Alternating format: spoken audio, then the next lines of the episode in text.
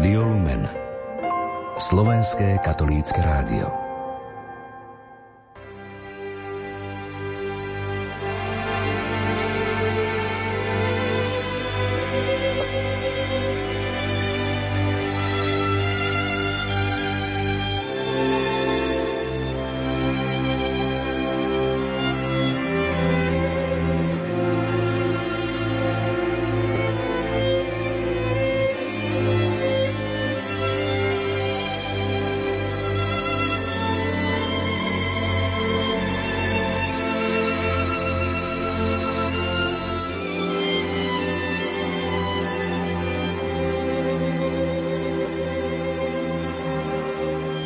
Požehnané predpoludnie 28. nedele v cezročnom období, milí poslucháči, vám prajeme zo štúdia Rádia Lumena z Banskej Bystrice. Aj v dnešnú nedelu pokračujeme v relácii Teológia tela v katechézach svätého Jána Pavla II. o ľudskej láske podľa Božieho plánu. Ničím nerušené počúvanie vám zo štúdia Rádia Lumen prajú Marek Rimóci a Pavol Jurčaga.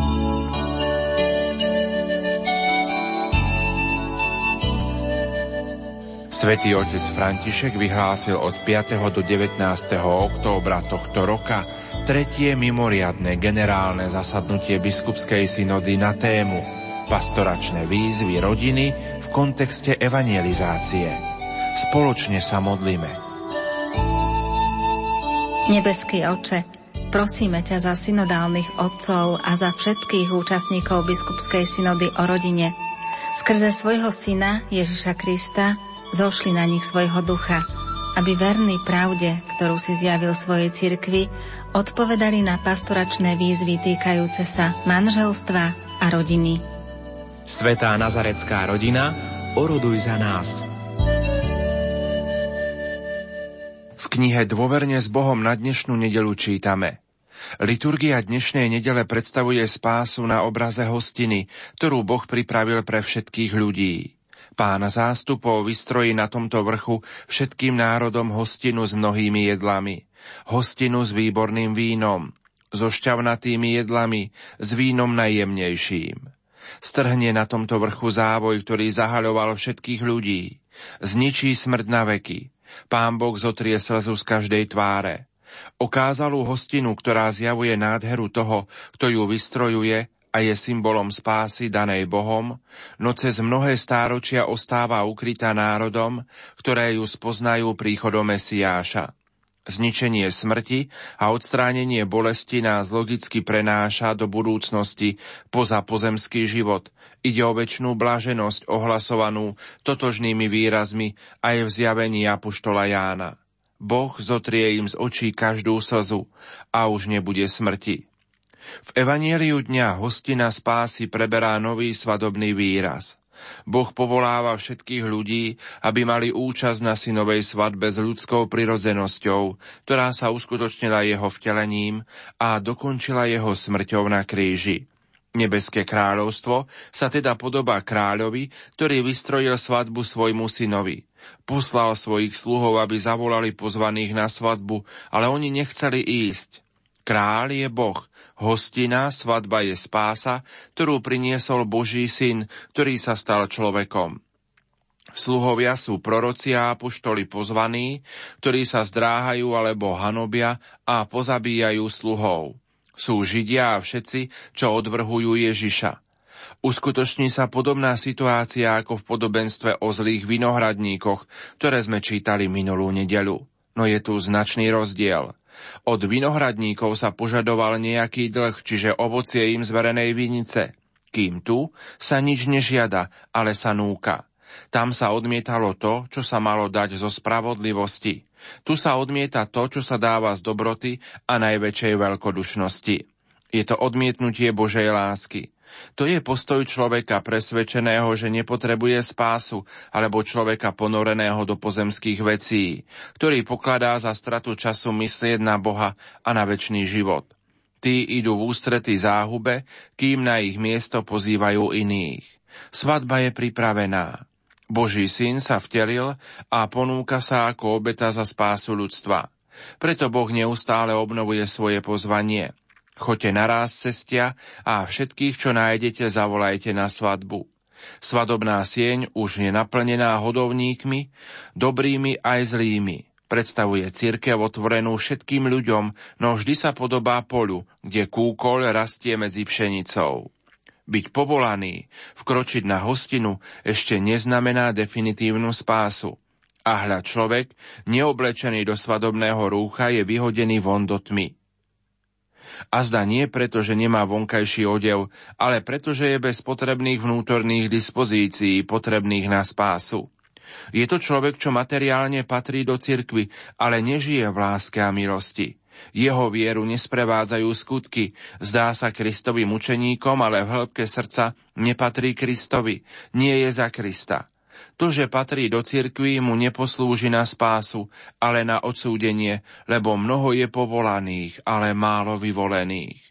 Podobenstvo nechce povedať, že vyvolených bude málo celkové, ale že ich počet je menší vzhľadom na počet povolaných pre ich ľahkomyselnosť, ako odpovedali na Božie pozvanie.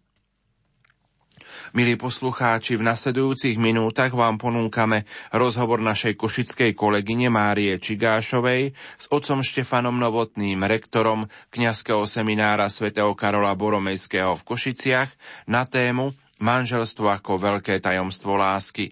Nech sa vám príjemne počúva. Kde by sme mohli, pán rektor, začať túto rozsiahlu a zaujímavú tému manželstvo ako veľké tajomstvo lásky? Určite by bolo dobre začať takým uvedením celej tejto témy, pretože Jan Pavol II vo svojich katechézach sa snaží dávať veci do rámcov. V podstate máme taký pocit, aký by sme prechádzali rôznymi rámcami a také hlavné rámce sme si už spomínali, teda postavené na výrokoch knihy Genesis, odvolanie na počiatok, potom e, odvolanie na ľudské srdce v Matúšovom evanieliu v horskej reči a potom tiež odvolanie na vzkriesenie, to teda v Markovom Matúšovom evanieliu pri tom pokúšaní Ježiša sadúcejmi, že neexistuje zmrtvý stanie. Teda Jan Pavol II hovorí, že všetky tieto tri odvolania, teda také tri rozsiahle časti teológie tela alebo katechezo ľudskej láske. Genesis, tá odvolená Genesis, ako som spomínal, ľudské srdce a a zmrtvý stane, skriesenie tela, majú svoju korunu práve v tejto téme, ktorú teraz začíname, alebo teda v texte listu svätého Apoštola Pavla Efezanom v jeho 5. kapitole, kde sa píše o veľkom tajomstve Krista a cirkvi, o veľkom tajomstve, ktoré je opísané v analógii manželstva, teda vzťahu muža a ženy. No a práve toto tvrdenie, ktoré Jan Pavel II uvádza, že teda jedná sa o korunu týchto troch výrokov, teda týchto troch častí, troch rámcov, alebo akési prepojenie, tak e, toto tvrdenie je veľmi zaujímavé a dáva dôležitosť práve tomuto textu listu Efezanom. My samozrejme vieme, ak e, čítame katechizmus katolíckej cirkvi, ak e, sme čítali bežné katechizmy, alebo sme sa pripravovali na sviatosť birmovania, alebo na sviatosť krstu, keď niekto bol dospelý krstený, alebo na sviatosť manželstva, tak tam je pri zmienke o sviatosti manželstva aj odkaz v liste Efezanom sa hovorí o veľkom tajomstve. Ja hovorím, Pavol píše, ja hovorím o tajomstve Krista a cirkvi. Tak to je odvolávka na sviatostnosť manželstva. A Pavol II práve preto hovorí, že korunou tej teológie tela, alebo teda tých jeho úvah je, je úvaha o liste Efezanom, ale na druhej strane zase hovorí, že je potrebné ten list Efezanom brať v tom celom kontexte, aby sme ho neredukovali iba na tento jeden výrok, ktorým môžeme tak zo stola stiahnuť veľa bohatstva, ktoré tam v tom texte je prítomné. No a preto by bolo dobre začať tak od, tohto, od tých súvislostí, alebo teda od toho, o čom je list Efezanom. Môžeme teda našim poslucháčom priblížiť, o čom je ten list Efezanom? V prvom rade je treba povedať, že hlavnou témou listu Efezanom je tajomstvo tajomstvo vykúpenia Ježišovi Kristovi. Taká veľmi pekná fráza to znie, ale je to skutočne tak. A poštol Pavol to už na začiatku listu v prvej kapitole, hymnom, potom aj v tretej kapitole, uvádza, že je tu, že bratia, chcem vám povedať jedno veľké tajomstvo. Ja to si dovolím aj citovať. V prvej kapitole v tom hymne na Boží plán vykúpenia hovorí, že Boh nám dal poznať tajomstvo svojej vôle, dobrotivé rozhodnutie, ktoré si vopred predsa vzal zjednotiť v Kristovi ako v jedinej hlave všetko, čo je na nebi a čo je na zemi. A toto je teda to tajomstvo, ktoré má Božie spásne, tajomstvo Božieho vykúpenia. V 3. kapitole, keď si to otočíme o trošku ďalej, tak apoštol Pavol hovorí vo verši 3, veď zo zjavenia som sa dozvedel tajomstvo, ako som už o tom krátko písal. Keď si to prečítate, môžete pochopiť, že poznám Kristovo tajomstvo. Toto tajomstvo nebolo známe ľuďom minulých čias, ale bolo zjavené teraz v duchu jeho svetým apoštolom a prorokom, že skrze evanelium pohania sú spoludedičmi, spoluúdmi a spoluúčastníkmi prisľubenia v Kristovi Ježišovi. A teda e, potom Pavol pokračuje ďalej vo svojej téme. Teda témou listu Efezanom je tajomstvo. Po grécky to slovo znamená mystérium alebo to mysterion, presnejšie, mysterium je polatinčené. A to mysterion sa používalo v grečtine aj ako synonymum pre, alebo do latinčiny sa prekladal ako mysterium v zmysle tajomstvo, ale ešte jeden preklad bol, a to bol sakramentum, alebo teda mysterion bol tajomný znak, bolo mystéria, sakra mystéria bolo označené pre sviatosti. A preto niektorí sa domnievali, že v slove tajomstvo, ktoré sa nachádza v liste Efezanom v tej 5. kapitole, máme priamo odkaz na sviatosť. A to není odkaz na sviatosť, je to odkaz na tajomstvo Božieho spásonosného plánu, alebo tajomstvo Božieho vykúpenia v udalosti Ježiša Krista, alebo v osobe Ježiša Krista, v tom spásonosnom diele jeho smrti a smrti stane. Čiže toto je taký rámec tajomstva, ktorý sa, alebo teda slova tajomstvo, mysterium, ktoré sa nachádza v liste Efezanom. A preto Jan Pavel II, keď začína svoje úvahy o veľkom tajomstve lásky v liste Efezanom, tak hovorí, je dôležité pozerať na kontext listu Efezanom. Aby sme nestratili to bohatstvo Božieho slova, ktoré sa v liste Efezanom nachádza. Ten citát, ktorý ste použili, ma oslovil v tom zmysle, že som si uvedomila, že nejako si veľmi veril Pavol, keď vyhlásil, že on pozná to tajomstvo. Áno, no v našom zmysle, ak niekto pozná tajomstvo a je to nejaké dôležité, inf, nejaká dôležitá informácia, tak je mimoriadným spôsobom vyznačený, alebo teda je mimoriadný človek. A Apoštole Pavle môžem povedať, že je mimoriadný človek, alebo teda, že bol mimoriadný človek. Ale tu treba povedať troška aj kontext toho výroku. Ja ho prečítam celý, to je úvod 3. kapitoly. Preto ja, Pavol, väzeň Krista Ježiša, za vás pohanov, veď ste azda počuli o dare Božej milosti, ktorý som dostal pre vás. Veď zo zjavenia som sa dozvedel tajomstvo, ako som už o tom krátko písal. Teda Pavol hovorí o dare Božej milosti. A odkazuje tu, a teraz e, bez toho, že by sme si museli veľa domýšľať, si môžeme spomenúť na takú kľúčovú udalosť v živote Apoštola Pavla. To je udalosť toho obrátenia alebo stretnutia sa so vzkrieseným Kristom na ceste do Damašku.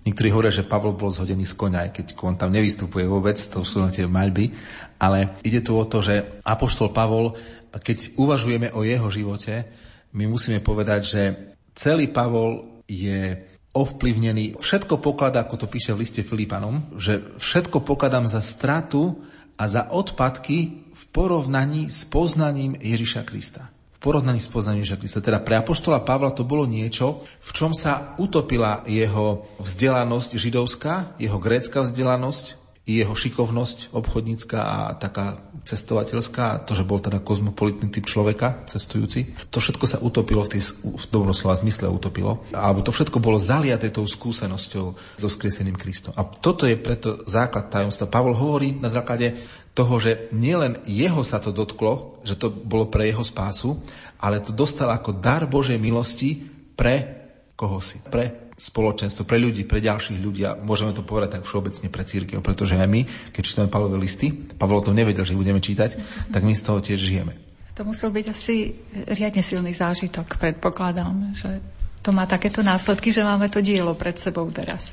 No, to je práve ten moment, kde sa hovorí o tom božskom pôvode svätého písma, pretože Pavlové listy vzýšli z tej nazvime to z inšpirácie, ktorú zažil apoštol Pavol pri tej intenzívnej skúsenosti s Bohom. A to, a to nebolo len teda jedna udalosť, jeden okamih, ale ten okamih to bolo to, ako, mohli by sme to pomenovať, že, a Pavlovými slovami to môžeme pomenovať, Pavol o tom sám hovorí, že tak ako sa Kristus zmocnil mňa, Teda hovorí o akomsi zmocnení v dobrom slova zmysle, že už nežijem ja, ale žije vo mne Kristus. To je tá skúsenosť Apoštola Pavla.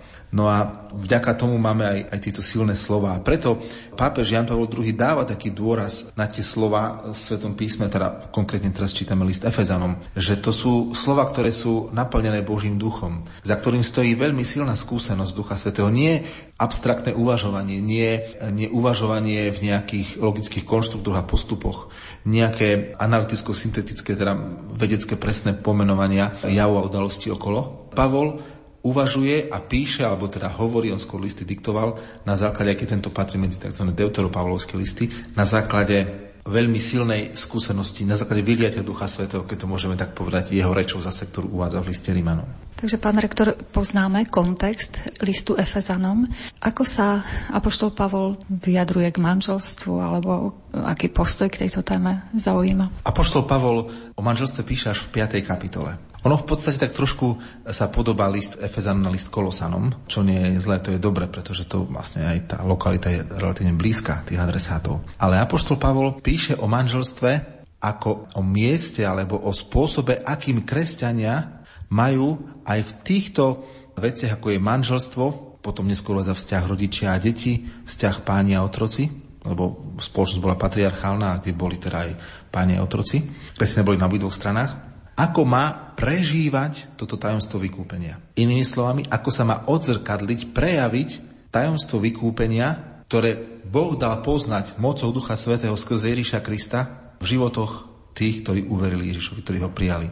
A o tom sú vlastne tie usmernenia, alebo teda aj analógia, ktorú používa Apoštol Pavol pri opisovaní vzťahu medzi mužom a ženou, kedy používa analógiu Krista a církvy. Skúsime si tie analogie približiť trochu podrobnejšie teda. Tak e, Apoštol Pavel, ja by som si dovolil to prečítať, pretože tá analogia je veľmi, veľmi krásna a veľmi bohatá na význam a niekedy stačí jedno slovo, ktoré nám ujde a už sa nám tam strácajú dôležité rozmery. Verš 21. Podriadujte sa navzájom v bázni pred Kristom. Ženy nech sú podriadené svojim mužom, ako keby to bol sám pán.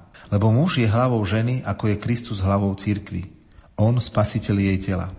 Ako je církev podriadená Kristovi, tak aj ženy svojim mužom vo všetkom. Muži, milujte svoje manželky, ako aj Kristus miluje církev a seba samého vydal za ňu, aby ju posvetil očistným kúpeľom vody, sprevádzaným slovom, lebo chcel, aby si ju sám sebe predstavil skvejúcu sa bez škvrny a vrázky a ničoho podobného, ale aby bola svetá a nepoškvrnená. Tak aj muži majú povinnosť milovať svoje manželky ako vlastné telo.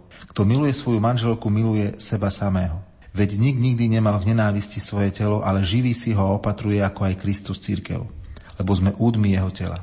Preto muž zanechá oca i matku a pripúta sa k svojej manželke a budú dvaja v jednom tele. Toto tajomstvo je veľké. Chcem povedať, že sa vzťahuje na Krista a na církev. Teda aj každý z vás nech miluje svoju manželku ako seba samého a manželka zasa nech si ctí svojho muža. Toto je tá text analogií ste si mohli všimnúť, že troška sa líši od toho, ktorý nám rezonuje v preklade, ktorý je liturgický. Toto je preklad z tzv. teda Jeruzalemskej Biblie, ktorý tak troška viac sa snaží byť v tom kontexte, ale obsahovo ostáva rovnaký ako, ako aj ten významovo, teda ako, ako aj ten liturgický preklad, ktorý poznáme zo Svetej Omše. Analogia, ktorú tu si môžeme všimnúť, je dvojaká. Tá hlavná analogia je analogia manželstva, ktorá sa používa na opísanie vzťahu Krista k cirkvi. Kristus je ženich, cirkev je nevesta. Teda táto analogia nie je nejak extra nová. Vo vzťahu ku Kristovi cirkvi áno, ale nie vo vzťahu v starom zákone máme veľa tých analógií na mnohých miestach u prorokov aj na iných miestach, kde sa píše, že Boh je ženich a Izrael, vyvolený ľud, je nevesta. Dokonca niektoré sú také extrémne, že, že bola si pohodená na ulici ako odhodené dieťa. Ja som ťa vychoval. Vychoval som z teba krásnu nevestu a ty si sa mi spreneverila. A to je vlastne narážka na nevernosť Izraela Bohu. Mnohé takéto. Tiež aj pozadie, pozadie knihy Piesen piesni má v sebe tento rozmer. Okrem iných, tam to je veľmi bohat. To je lirická skladba. Čiže tá prvá analógia je analógia manželstva aplikovaná na tajomstvo Krista a cirkvi. Vidíme tu na, že Apoštol Pavol tu vysvetľuje tajomstvo Krista a cirkvi na analogii manželstva. A To nás môže trošku prekvapiť. Mm-hmm. Lebo my sme z toho ťahali to, že čo má robiť muž, čo má robiť žena. A tu apoštol Pavol sa snaží na analogii manželstva vysvetliť vzťah Krista a cirkvi. Tajomstvo Krista a cirkvi. Tajomstvo, aké tajomstvo? Božieho vykúpenia, Božej spásy v Ježišovi. A preto tu máme v tej analogii prítomné to, že Kristus si tú svoju nevestu, církev, očisťuje, aby posvetil ju očistným kúpeľom vody s prevádzaným slovom. Očistné kúpeľ vody s prevádzaným slovom to je narážka na krst, na ohlasovanie a na krst, ktorý vlastne, z ktorého sa rodila církev, pretože tí, ktorým to bolo adresované takýmto spôsobom, im bolo ohlasované Evangelium o Kristovi, dali sa pokrstiť a stali sa súčasťou církvy. Na jednej strane. Na druhej strane to posvetenie očistňu kúpeľ samozrejme ostajú na, na krst, ale bolo zvykom, niektorí exegeti na to upozorňujú, Jan Pavel II to tiež uvádza vo, svojom, vo svojej katechéze, že pred vstupom do manželstva predchádzal alebo súčasťou tých svorných obradov bol kúpeľ nevesty, alebo teda nevesta mala byť teda pripravená, očistená na, na svadbu, teda proste veľmi špeciálnym spôsobom a mimoriadným spôsobom, proste aby bola, ako to uvádza aj Pavol v tej analógii, pretože Pavol preberá obraz zo skúsenosti slávenia manželstva, že by bola skvejúca sa, bez škorny a vrázky, ako u nás býva zvykom, nie, že sa nesmú dve nevesty stretnúť, lebo len jedna môže byť ten deň tá najkrajšia. A teda všetky sú pekné, ale teda tá jedna najkrajšia musí byť, nesmie stretnúť nejakú inú, ani do zrkadla sa nesmie pozrieť. to už je vtip. Teda, vrátim sa späť k tomu tej analógii. To je jedna hlavná analogia a je si tu dobre všimnúť, že nevesta je tu absolútne pasívna. Nevesta je, je tá, s ktorou sa narába. Tá, kvôli ktorej všetko robí ten ženich. A to je tiež pekný obraz milosti. Pretože církev, my sme vykúpení nie na základe našej aktivity, ale na základe Božej aktivity v Ježišovi Kristovi. To je teraz súčasť toho tajomstva vykúpenia. Na druhej strane však církev predsa len niečo robí. A čo robí tá církev? Podriaduje sa Kristovi. A tu prichádza k slovu druhá analogia, a to je taká tzv. sekundárna analogia v tomto texte, a to je analogia hlavy a tela. Kristus je hlavou a církev je telom Kristovým. A to je veľmi, veľmi taká analogia, ktorá môže byť e, problematická, nie pre Krista a církev. Ale keď sa v tej analógii vrátime ku manželstvu. Aha, takže muž je Kristus, muž je hlava a žena ako telo, tá, tá sa musí podriadovať. Mm-hmm. A navyše, ak máme ten text zasadený v kontexte patriarchálnej spoločnosti, pretože vzniká v tom kontexte, ako sme spomínali, boli vtedajšia štruktúra rodiny, boli tam aj pritom v tých bohatších rodinách aj sluhovia, respektíve to je tak slušne povedané otroci. Takže sme v prvom storočí. Takže áno, sme v prvom storočí. Teda po, v prvom kresťanskom storočí by sme boli presnejší 2000 rokov dozadu. Takže máme tu teraz problém. A bolo by dobré tu si teda vrátiť sa teraz späť tej analógie, lebo tie analógie hovoria o Kristovi a o cirkvi, ale nielen o Kristovej cirkvi, ale ako som už povedal, aj o, teda ešte v úvode, aj o manželstve. Že tým, že Pavol vysvetľuje tajomstvo Krista a cirkvi, neponecháva na boku len ako príklad manželstvo, ale chce vyťahnuť z tajomstva Krista a cirkvi, a teraz otáča tému, a vyťahnuť čosi pre manželov a manželky. A tu na narážame častokrát na kameň úrazu, ktorým je tá podriadenosť. Tá, keď to je tak, no dobre, ale tá církev sa má, žena má byť podriadená mužovi a to už mužovi, teda to už je v dnešnej spoločnosti a priori nepriateľné. Dneska Keby to bolo opačne napísané, že muž má byť podriadený žene, tak to korešponduje častokrát aj s skutočnosťou. ale nevždy samozrejme. Tak, tak troška z rezervu treba to brať. Ale chcem povedať, že tu na sme vyprovokovaní. A Jan Pavel II, keď píše v týchto oných, on to samozrejme nerobí tak, takým ľahkým štýlom, ako ja teraz to vysvetľujem. On to troška, keďže to, jeho prejavy sú písané a teda tie katechezy dopredu premyslené, to robí takým náročnejším štýlom. My chceme to robiť takým zrozumiteľným. Takže Jan Pavol II hovorí o tom, že tu je veľmi dôležité čítať tieto Pavlové slova teda v tom blízkom kontexte. Čo je predtým?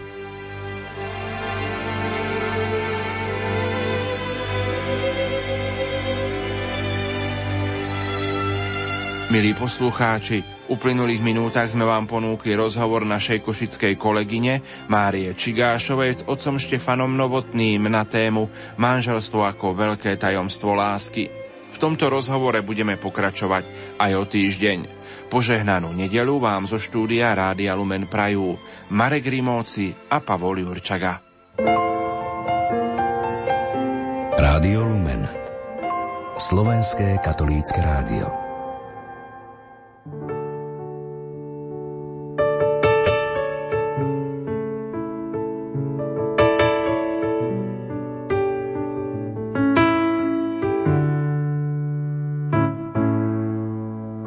Nemám sa kam vrátiť,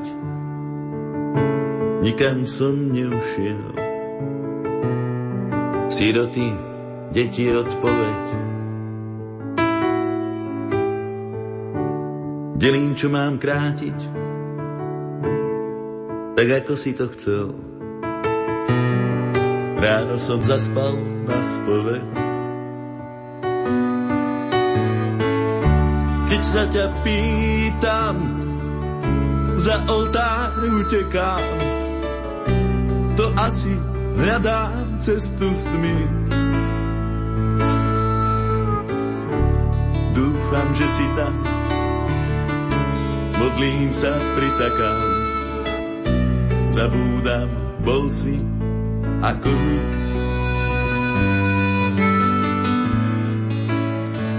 Bol si ako my.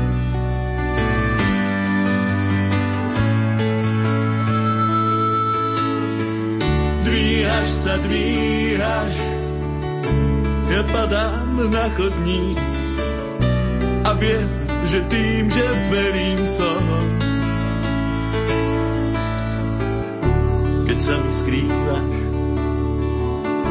zvládam to pomocník. Si budeš, bol si cesta von. Šaty si zmáča, to na city, na staré hriechy nie je síl.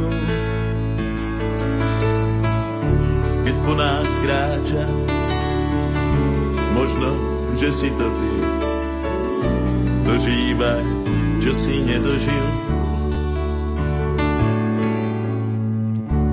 Budím sa únavou, ako z tých obrázkov. Jesené roky básnikové. Zaschodím za inou, s tou istou otázkou. Necháš ma žiť a ja vdovec. Čítaj každé slovo a medzi riadky píš a pa, veď berú každú menu. Keď ti dáva s Bohom a chvíľu neveríš, miluj ho viac ako vlastnú ženu.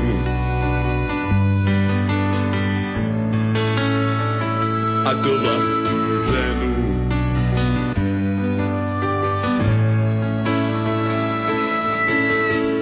Dvíhaš sa, dvíhaš, ja padám na chodník a viem, že tým, že verím som.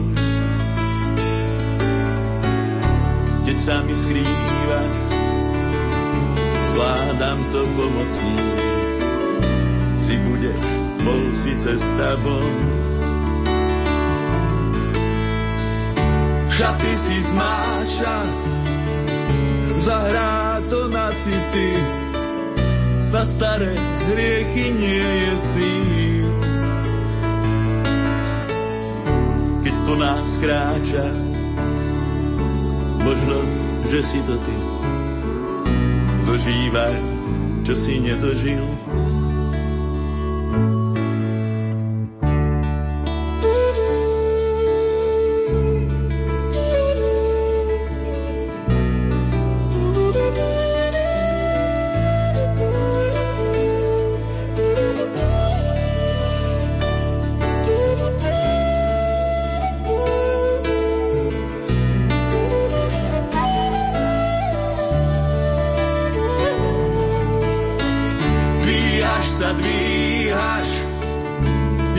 Padám na chodník a viem, že ty, že verím som. Keď sa mi skrývaš, zvládam to pomocní. si bude, bol si cesta von. Šaty si zmáča, zahrá to na city, na staré hriechy nie je síl. Keď po nás kráča, možno, že si to ty. Dožívaj, čo si nedožil